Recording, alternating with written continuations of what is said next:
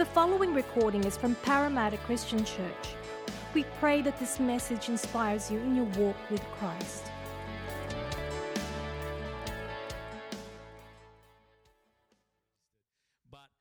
Alex do a seminar a little while ago um, on stewardship and being wise with wealth, and I was really encouraged. I was challenged. I was inspired to think about my money differently and to think about church finances differently.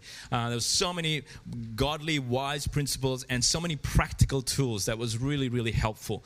And so I thought, yes, this is something that you know could really bless and benefit our church as we're thinking about building projects, as we're thinking about missions and thinking about all of this stuff. To have the wisdom of God when it comes to thinking about money and wealth.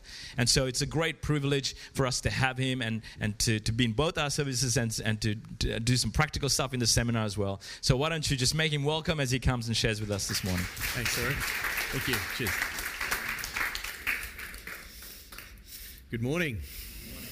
Great to be here with you, even with the weather as it is. It was fun on the freeway this morning. I live on the Central Coast, so it was a fun drive this morning. Um, just a bit of background so you know who I am and what I do. Uh, I'm married, I've got four kids. In fact, they're actually coming to the next service. They're going to be battling the weather as well. Uh, and uh, but why, just by way of background, for my sins, I've been uh, in the financial industry for 20 years. no, no one's asked about the Royal Commission yet. Um, and uh, really been giving financial advice for that 20 year period. But about 10 years ago, just sensed God was wanting me to start using those skills for the body of Christ and looking at how um, I could help Christians to manage their money wisely. And so that led to me selling my first financial planning business and setting up this ministry called Wealth with Purpose.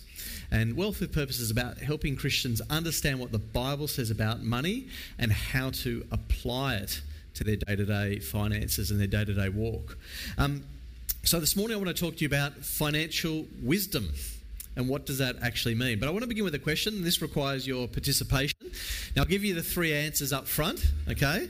So the three answers are yes, no, or I'm not sure because Alex is probably trying to trick us. Okay, so they're your options, okay? And the question is this Is Australia a financially healthy nation? Okay, so who thinks yes? Yeah, a few? Okay, who thinks no? And who thinks I'm trying to trick you? Uh, they're the smart ones. There we go. Okay, well, let me give you a bit of an insight into Australia. Might surprise you to find that Australia is the second most indebted households on planet Earth. Okay, we're the mo- second most indebted people. 50% of the population now live month to month okay, or paycheck to paycheck if you want to put it that way. Now, according to the Smith family, roughly 3 million Australians live in poverty, and the way they define that is where your income is 50% below the median.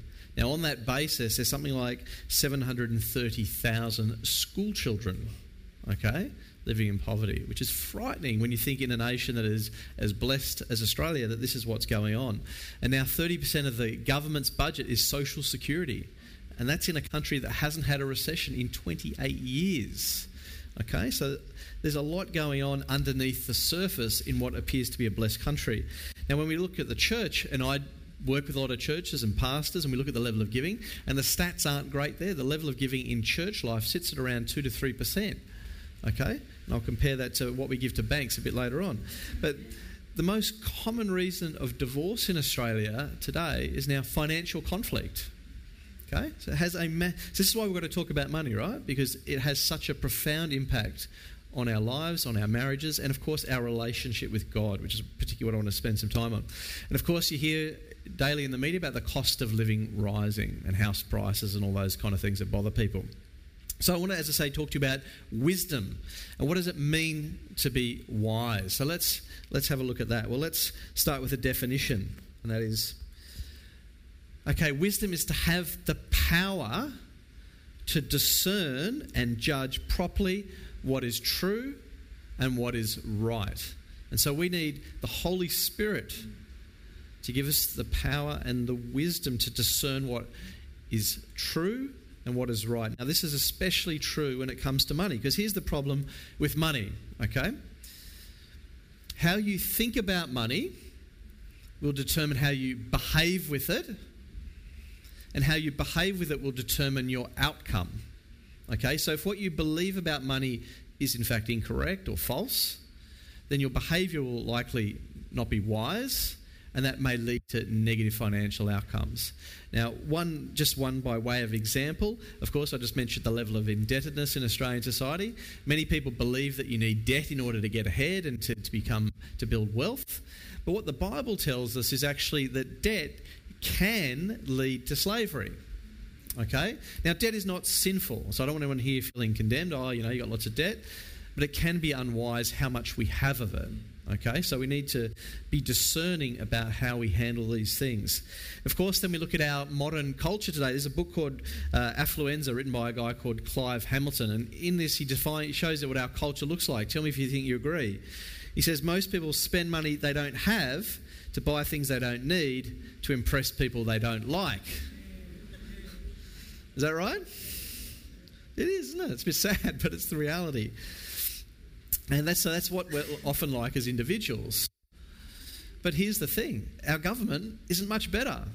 If you go back 12 years ago when we had the global financial crisis, Australia had no debt, which was one of the few countries in the world. We had no government debt. Today, we're over 600 billion in just 12 years. Now, I don't know about you, but I actually consider that deeply immoral because of what we're doing to future generations of Australia by racking up all this level of debt. And in the US, the figures are mind boggling 20 trillion is just the government, 70 trillion overall. And if you ever thought America was the land of fiscal responsibility, they've run deficits for 36 out of the last 40 years. Now, all that simply means is they live beyond their means. Okay? Now, given the lack of wisdom that appears to be the case in all levels, how do we get wisdom? How do we get it? Well, the Bible tells us. In James, it says this If any of you lacks wisdom, you should ask God, who gives generously to all without finding fault, and it will be given to you. Okay? We need to ask God for wisdom. In fact, another great passage in the book of James is it talks about that we should not only be hearers of the word, but we need to be doers of the word. So, some of the things I'm sharing with you from God's word, my challenge to you today is not just to hear it, because, you know, we go to church each week and we hear messages, but we've got to become doers of God's word. We need to put it into practice. Now, it might surprise you to discover that the most talked about issue in the Bible is money. Okay, roughly 15% of Jesus' preaching. Okay, 11 out of 39 parables, and something like 2,350 verses between the Old and New Testaments about money, wealth, and possessions. Now, of that, something like 900 relate to just helping those in need, helping the poor. Okay, so it's a big calling for us as Christians. Is it's uh, let me say this: it's not the government's job to help those in need. that, that is sure they do in Australia significantly but it's bankrupting the country. It is our job. We are God's plan A, B, C. Okay? It's us. It's our job to help those in need. It starts with us. Okay? So that's why Jesus spoke about money, because money has such a profound impact on life and it has a profound impact on your relationship with God. Okay? We'll unpack that. Now, what I want to share with you this morning is five spiritual principles about money and then five practical principles, okay? So we're going to unpack five of each. So the first one is this is a wise person understands ownership. Okay, Psalm 24, verse 1 says, The earth is the Lord's and all its fullness, the world and those who dwell therein. In other words, everything that we have comes from God and belongs to God. We are called to be His stewards. Okay, steward means to be manager of something of, that belongs to someone else. Now, many of you might have heard of a preacher in the US by the name of Greg Laurie. You hear, hear him on the radio a bit too, and uh, he tells this great story. There's this um, grandmother in the US. She's just been shopping in a Florida uh, shopping mar- uh, shopping center. She walks out at the store, walks down. She sees a car in front of her, and she sees these four blokes breaking into her car. Now, of course, this is America, right? So Granny is armed. So she gets out a gun, she scares these guys, and they bolt away. She walks over the car, gets her keys out, she's trying to put them in the side of the door. She just goes, it doesn't fit. And then she looks over the roof and she sees her car four rows down. So she toddles off to the uh, police station, explains what happened, and you know, really embarrassed about you know. And uh, she looks over her shoulder. and She sees these four blokes reporting a carjacking. Now, the moral of this story is all those cars that are out there today in the wet, they don't belong to us, okay? They belong to God. Everything we have belongs to God, including you. You were bought at a price. Okay? We belong to God. And so we need to remember that everything we have belongs to God. So that's the starting point. Now, I want to give you a bit of a definition. So, thanks to the internet, we can look up things very easy these days. And I found this fantastic definition of stewardship. And it said stewardship is managing God's blessings in God's ways for God's glory. Okay? Now, I think we'd all agree that being in Australia makes us enormously blessed just to begin with, okay? In, in so many ways. Yes, there are problems, but it, we are enormously blessed here. Are we doing it God's ways, though? And that's where I think the wheels start to come off. We're doing some things well, but the wheels are starting to come off. And then lastly, are we doing it for God's glory? In other words, are we sowing into things that will last forever? Okay? Are we sowing into eternity? Because that's what we need to do with the money that God has given us. Now, Many of you would have heard of John Maxwell. Okay, he's the leadership expert from the US, and you know, might, some of you might have read his books. You can pick them up at places like Koorong. Now, this is what he says about money, which I think is really useful. He says this When it comes to money, you can't win. If you focus on making it, you're materialistic. If you try to, but you don't make any, you're a loser. If you make a lot and keep it, you're a miser. If you make it and spend it, you're a spendthrift. If you don't care about making it, you're unambitious. If you make a lot and still have it when you die, you're a fool for trying to take it with you. The only way to really win with money is to hold it loosely and be generous with it to accomplish things of value. So here's what I want to challenge you today to hold money loosely. Often we're holding on money tightly, and money likes to get a grip on you. Okay? The devil wants money to be firmly gripped around you and holding you back. In fact, you might have remembered the name John Wesley. He's the founder of the Methodist movement a couple of hundred years ago when he lived. And there's a story about John Wesley. He was once out horseback riding, as you did in those days, no cars. And uh, this guy rode up to him on horseback and said, Mr. Wesley, Mr. Wesley, what terrible news. Your, your house is burnt down. Now, let's be honest. If someone, if I come up to you and told you your house has just burnt down, let's be honest, most of us would be pretty devastated, right? Okay? But Mr. We- John Wesley sort of ponders it for a moment and he looks back at that guy and says, No, you're mistaken. It was the Lord's house that burnt down, and now I have one less thing to worry about. Okay? He held money loosely. Okay? So we need to hold money loosely. So that's the first thing. We've got to realize that everything we have belongs to God, and we've got to hold it loosely. The second thing is this our identity. What do you believe about yourself and who you are? our identity has a profound impact on how we feel and think and how we behave with money. A bit of a confession here. When I was 21, I was a stockbroker, and not only did I want to be successful, but I wanted to look successful. Now, that's very problematic when you want to look successful, because what do you think someone who wants to look successful does? I had a really nice car, right? A nice suit and all these kind of things, because you want to look successful, because I was getting my identity from the wrong things. And that's the question are we getting our identity from what the world is telling us that's important? Or the world is telling us to believe these days. Our culture is changing rapidly. Christian beliefs are getting less and less acceptable. Okay? So we have to live with that reality now. And so that's why our identity needs to be so firmly in God. And, and here's the thing do you see yourself the way God sees you? Okay? what he says in his word. In 1 John 3, it says, See what great love the Father has lavished on us, that we should be called children of God. And that is what we are. We are precious children of God. That's where your identity is. Not in what you have, what you do. Okay? And John 3:16, one of the most famous passages of all time. For God so loved the world that he gave his one and only son that whoever believes in him shall not perish but have eternal life. You are precious to God. Your identity should be found in Him, not in the things of this world. And I think one of the challenges in our Western culture these days is it's one thing to know about God, it's a whole other thing to know God personally. And one of the unique and most profound things about the Christian faith is that you can know God personally. It is, no one else has that. It's amazing. And so, my challenge to you is that not that you just know about God, and yes, we read the Word and we can know about God, but is that you truly know Him. And you only do that by investing time in that through prayer and reading the Word. Now, I know they sound things like 101 Christianity, but so many of us in the busyness of life forget to do them. Okay? Because we need to understand God's character, His provision, okay? His power. God's not worried about recessions. Okay? He's got no lack, lack of resources. Okay? God is all powerful, all knowing, and almighty. Okay? There's no, there's no problem in heaven, okay? And here's the thing with money we often treat our problems as big and God as small. It's the other way around.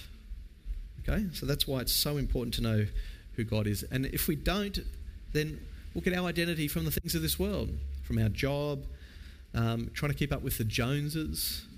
Okay? So we've got to understand where is our sense of worth coming from. It should be from the fact that we are precious children of God. The third thing, your relationship with God will, will impact, or sorry, your relationship with money will have a profound impact on your relationship with God. Okay? I want to demonstrate this just through scripture. If we look at Mark chapter 4, so this is the parable of the sower. I won't read the whole passage, just this final part of it and you can see the part that I want to particularly want to emphasize. It says this Still others, like seed sown among the thorns, hear the word, but the worries of this life, the deceitfulness of wealth, and the desires for other things come in and choke the word, making it unfruitful. Others, like seed sown on good soil, hear the word, accept it, and produce a crop. Some 30, some 60, some 100 times what was sown. Look, now, if we we're honest, the worries of this life. Yes, they might be health, but for many of us, they're money.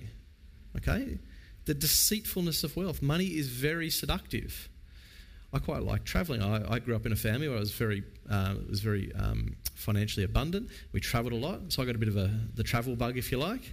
And so, reading travel magazines, the problem for me is I've got my next world trip plan, right? Okay, and that can be deceitful. Not that there's anything wrong with travel, but sometimes we can then turn these things into idolatry where we prioritize all these other things over the kingdom of God. Okay? And that's what why money can be very deceitful.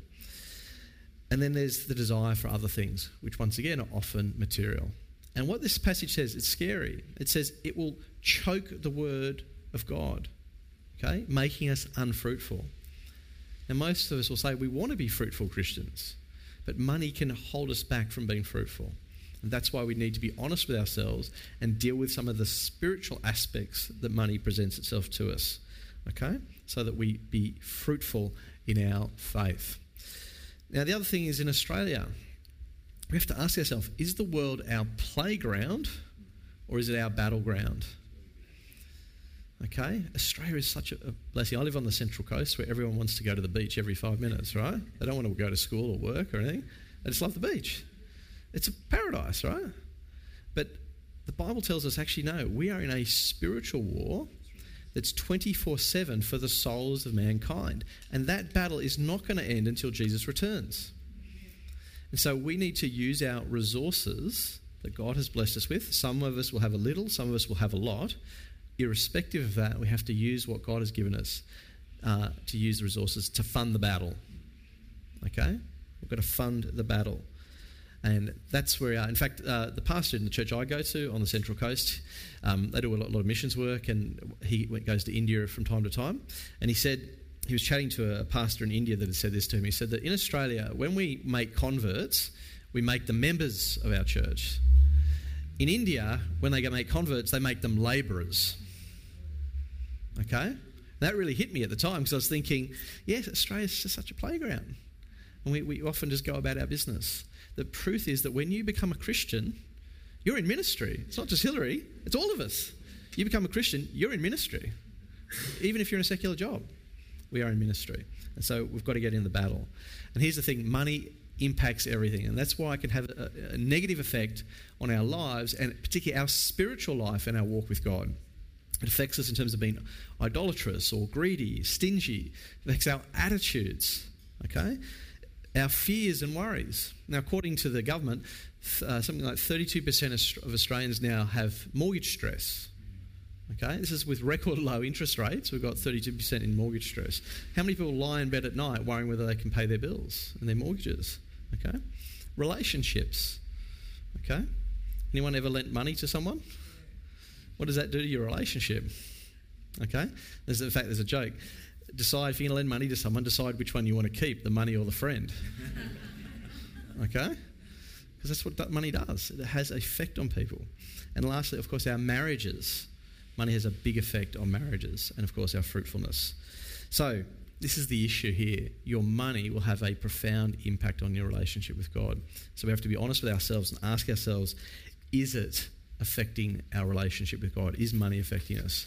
That's what we need to ask. And Jesus warned us. He said this No one can serve two masters. Either you'll hate the one and love the other, or you'll be devoted to the one and despise the other.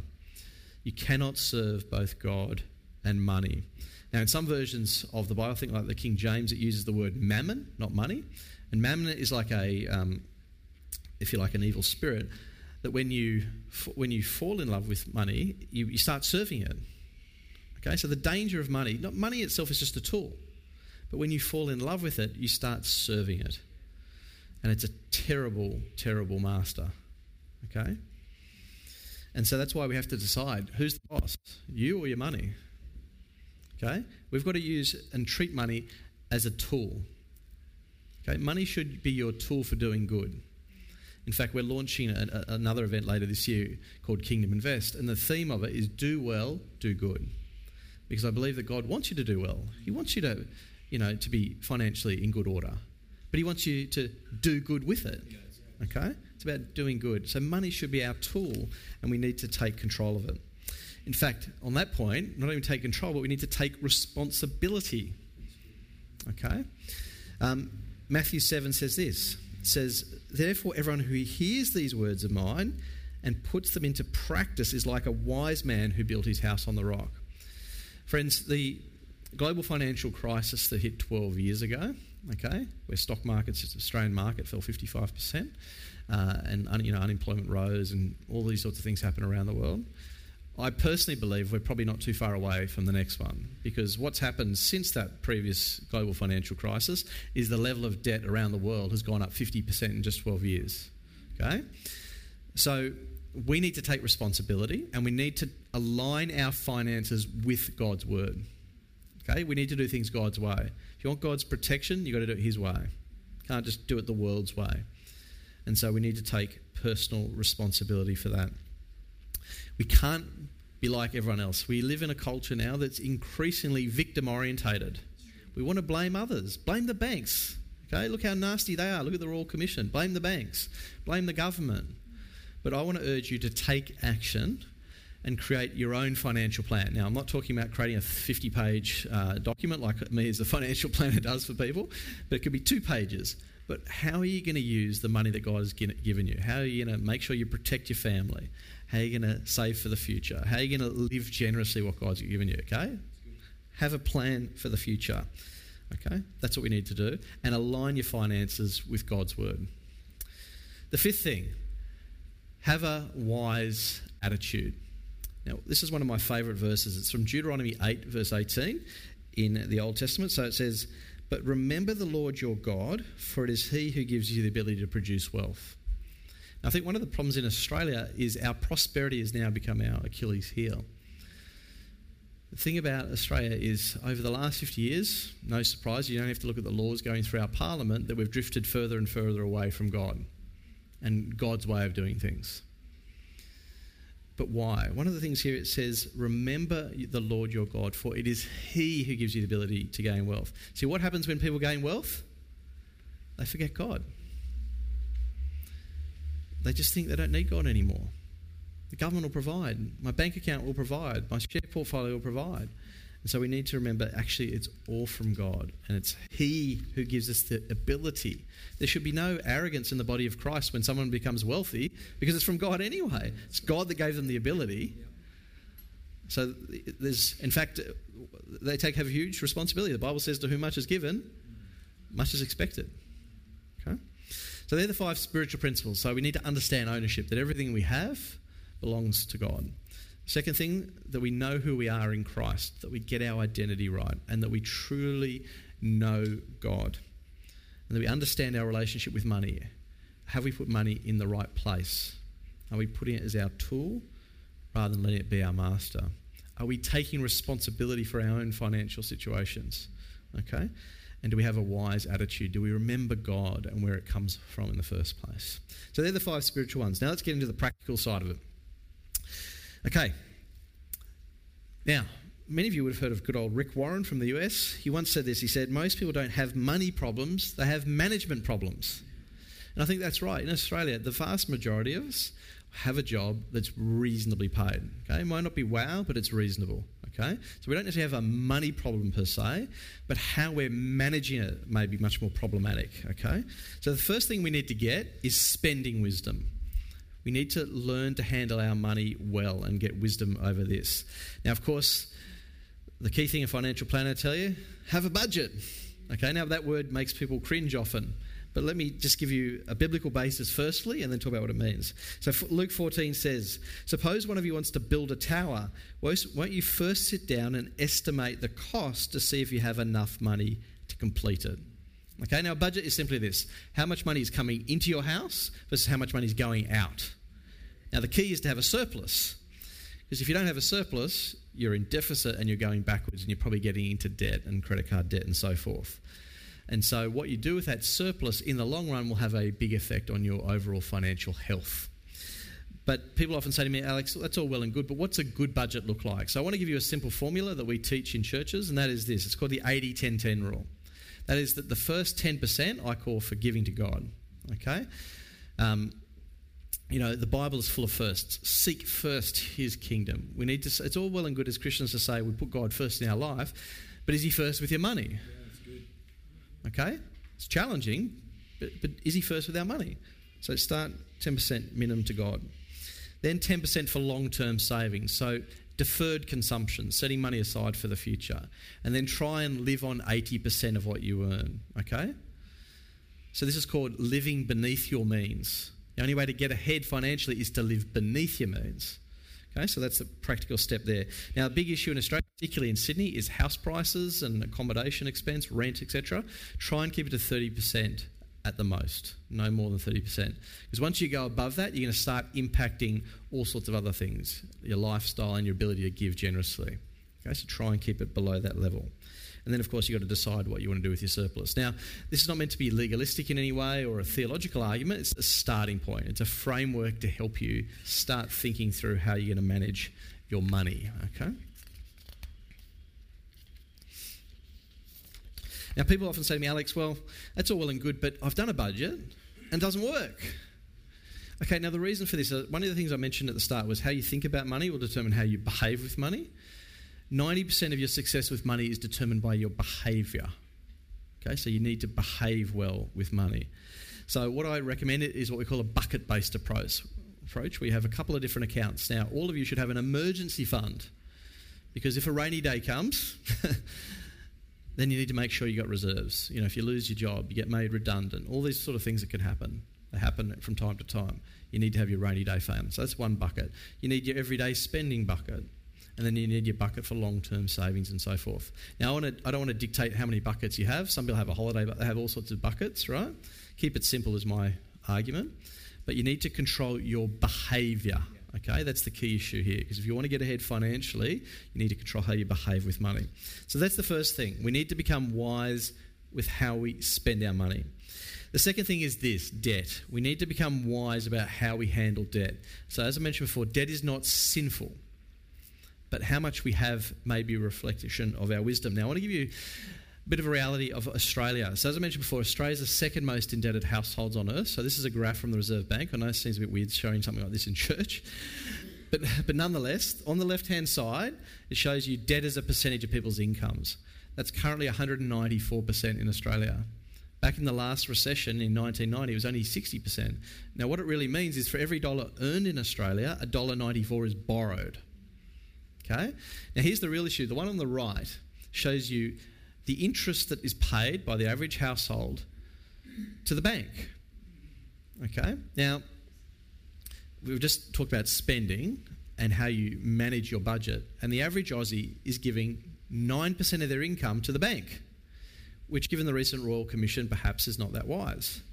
And as I say to pastors, I say the average Aussie Christian is tithing to the bank. Okay? That's what we're doing. We're giving 9% of our income. Now, what's scary about this graph, though, anyone here have a home loan in the, at 1990? You all look too young. but in 1990, anyone know what home loan rates were? 17%, okay? So at that time, people were paying 10% of their income in interest. Today, they're paying similar percentage, but what's the difference? What can you get a home loan for? About 3.5%, thereabouts. So what's going to happen to that graph and your budget when interest rates one day rise again? Now, the Bible says this it says in Proverbs 22 the rich rules over the poor, and the servant becomes enslaved to the lender. Okay, the borrower becomes enslaved to the lender. And that's what we need to be very careful of. My fear for Australia is that many people become enslaved to the bank. Okay, the Bible warns us about these sort of things. So, what does the Bible say? Well, it says, "One who shakes, uh, one who has no sense shakes hands in pledge and puts up security for a neighbour. So, in other words, don't guarantee somebody else's debt. Okay, and as I say, Proverbs 22 says, "The rich rules over the poor, and the borrower becomes the lender's slave." Now, does anyone know where the word mortgage comes from? Any brave souls? Okay, the word mortgage, it's a French word. Mort equals death, gage equals pledge. Now, they don't tell you this on the bank documents, do they? That when you take out a mortgage, you're entering into a death pledge. Now, the thing about this is we have to take these things seriously because the Bible says the wicked don't repay. We actually, if you take on a debt, you can't blame the bank if you can't pay it back. We have to take responsibility for any debts that we enter into. Okay? In some parts of the world, you go to jail if you don't pay your debt. In fact, in Dubai, I had some a lot of Australians went there pre GFC, and when the GFC hit, many of them got made redundant. And the advice to them was, if you can't afford to pay your mortgage, drive to the airport, leave your car, and get out. That was the advice given to them because you get arrested. Okay, that's how serious debt can be. So here's some just little tidbits there. Now, if you have a credit card, I'm a very uh, anti-credit card. All the points programs in the world, all designed to get you to spend. Okay, so if you have a credit card, switch to a debit card. You can still do all the online transactions, everything. So get out of this credit card mentality that we have in our society. The other thing is when you go for a home loan, borrow less than what the bank will give you. I would suggest you borrow 20 to 30% less. Because you think about it from the bank's point of view, they want you to be able to repay it, but they want you to repay it slowly. Okay? They don't want you to pay it back quickly. So borrow less than what they give you. Okay, and make sure your mortgage doesn't exceed 30% of your net income. I would actually argue, given how low rates are at the moment, I would suggest that figure should even be lower than that still, which I appreciate in Sydney is not that easy given how absurd house prices are. And adopt a debt free mindset. Okay, debt's not sinful, but we do need to be very wise about how we go about it. Okay, step three protect your family, have wisdom around your family. Okay, in Australia we have chronic over indebtedness, but chronic under insurance. Now, the problem is, as the Bible tells us, it says, A sensible man watches for problems ahead and prepares to meet them. The simpleton never looks and suffers the consequences. Okay, so we need to prepare. I might get cancer. I might have a heart attack. I don't know what might happen to me, but I can prepare for these things. And the issue here is not the probability of it happening to you, okay? That's not the issue. It's not the probability, it's the impact on your life if it does. Okay, so the likelihood of a 60 year old getting sick is much higher than a 25 year old, but the impact on the 25 year old who may have just got married and has two little kids is far greater than the 60 year old who's already paid off their mortgage. Okay? So it's not the probability, it's the impact on your life if it does. And so that leads to all sorts of personal insurances. Now, I don't want to get into this. We're going to be talking about that in the seminar later on this afternoon, but there's things like life insurance and income protection and things you can do to protect your family, to make sure they're all right if something happens to you. Okay? So we need to have wisdom here about looking after our families. Don't live with this lie that something, it, nothing will ever happen to me. Okay? We, the Bible makes this very clear. We live in a fallen world. Okay? Things can happen, so we need to be wise. Step four, we need to have relational wisdom. Okay? And that's just talking to the married couples in the room and those who are even thinking about getting married. we need to be wise together. As I said, the number one cause of divorce in Australia financial conflict. Okay? We need to acknowledge that men and women are different. And that's actually a good thing. Okay? God puts us together to complement each other and help us make wise decisions. And so, my first thing here is you need to make decisions jointly. Okay? You need to talk to each other and agree on these things. Now, it takes may take time. Money does cause conflict, but we need to work through some of these things so that we make decisions jointly.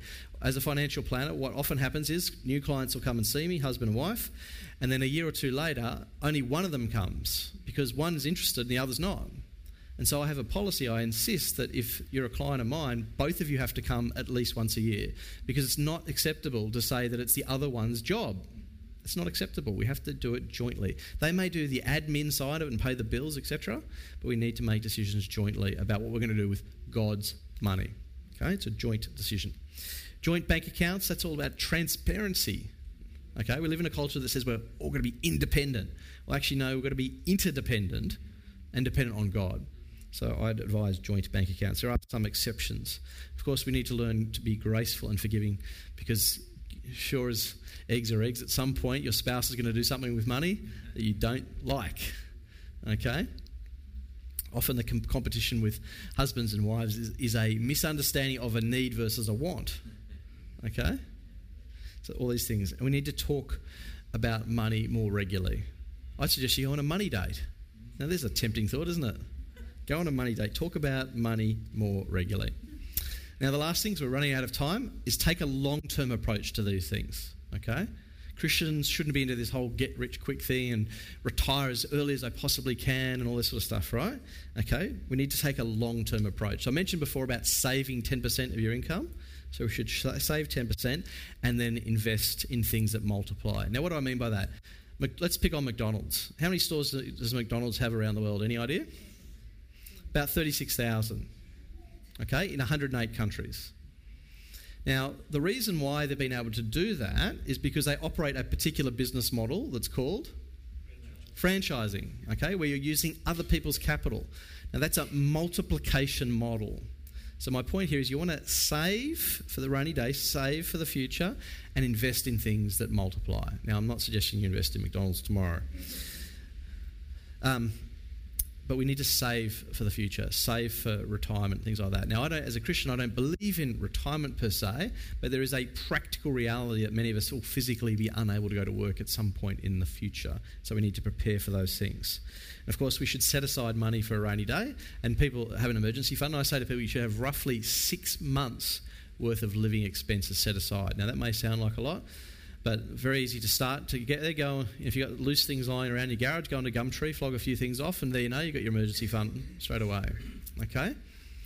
So have money for a rainy day. And then lastly, and most importantly, live generously with what God has given you. Okay? I'm 43. I cannot believe how quickly life has gone. It flies by and we've got to use it wisely. We've got to invest in things that multiply. In fact, John Wesley, who a story I told you about before, he famously said, Make all you can, save all you can, give all you can. And that's what I really want to encourage you to give all you can. So, there are the five practical principles get your spending right, get out of debt, protect your family. As a couple, work together on all these issues and invest for the long term and live generously with what God's given you. So, we need to learn to become good stewards of what God has blessed us with, to become financially wise. So, on that note, let's pray. Heavenly Father, we thank you that you are a good God, that you love us, and Lord, that you are our provider, our Jehovah Jireh. And Lord, we today we acknowledge that everything that we have is in fact yours. And Lord, we hand it over to you. And Lord, we ask that you give each person here wisdom wisdom to use what they've been given wisely. Lord, that may they steward it for your glory. Lord, I ask for your protection over everyone here um, through whatever storms may come. Lord, that you'll protect them and that you'll give them uh, a sound mind and no fear, Lord, and that they will always trust in you because you are our great, great God. These things we pray in Jesus' mighty name. Amen. Thank you. Thank you for listening to the Parramatta Christian Church podcast. To hear other sermons or to find out more about our church, please visit our website at pcc.org.au.